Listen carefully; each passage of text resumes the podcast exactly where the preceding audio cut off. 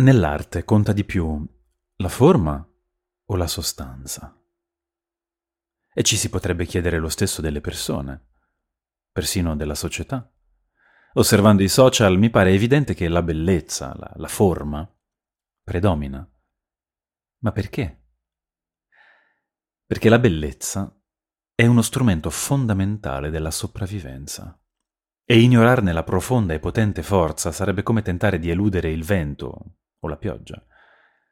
Essa è parte integrante della vita.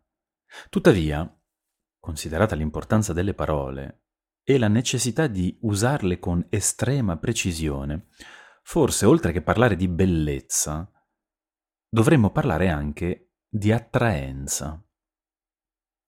I fiori, nel corso di milioni di anni, hanno gareggiato per essere il più attraenti possibili. Perché?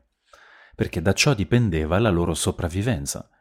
Più un fiore attirava insetti e maggiori erano le sue possibilità di prosperare.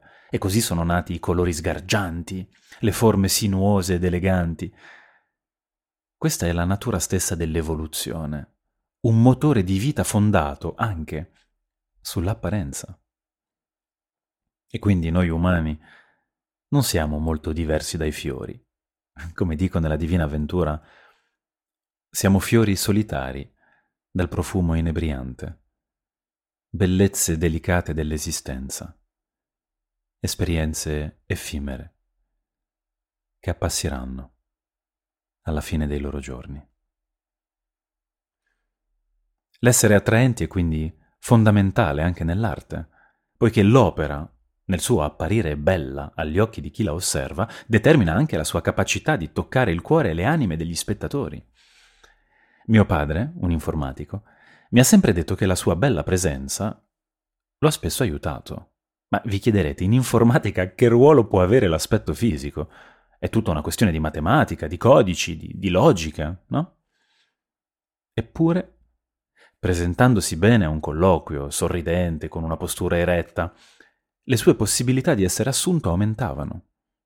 Essere attraenti non riguarda solo l'aspetto fisico, ed è questo il punto cruciale di questa pagina. I canoni di bellezza mutano costantemente nella società, ma ciò che rende una persona attraente, non bella, attraente,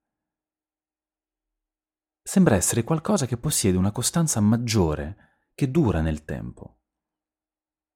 Il rispetto, il sorriso, la protezione, la gentilezza, la sincerità, l'affidabilità sono i valori che rendono una persona attraente, indipendentemente dall'estetica.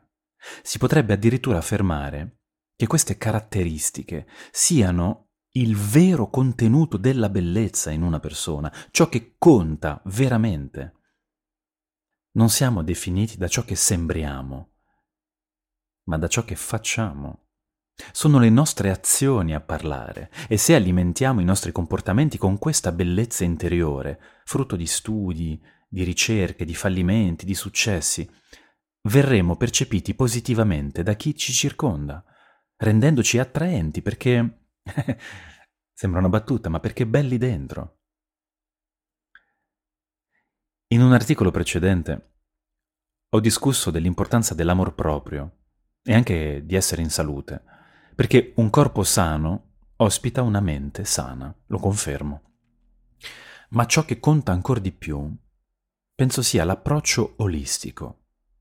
Il nostro cervello è naturalmente incline a pensare in termini dicotomici, destra-sinistra, bianco-nero, bello-brutto, bellezza o contenuto.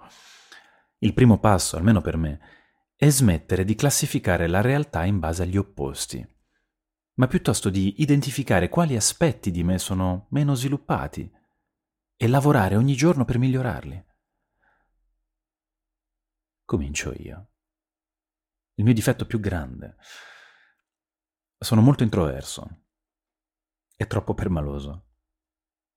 Devo imparare a sorridere di più e ad ascoltare gli altri. Ecco, l'ho detto. Ora proverò a farlo. Alla prossima pagina.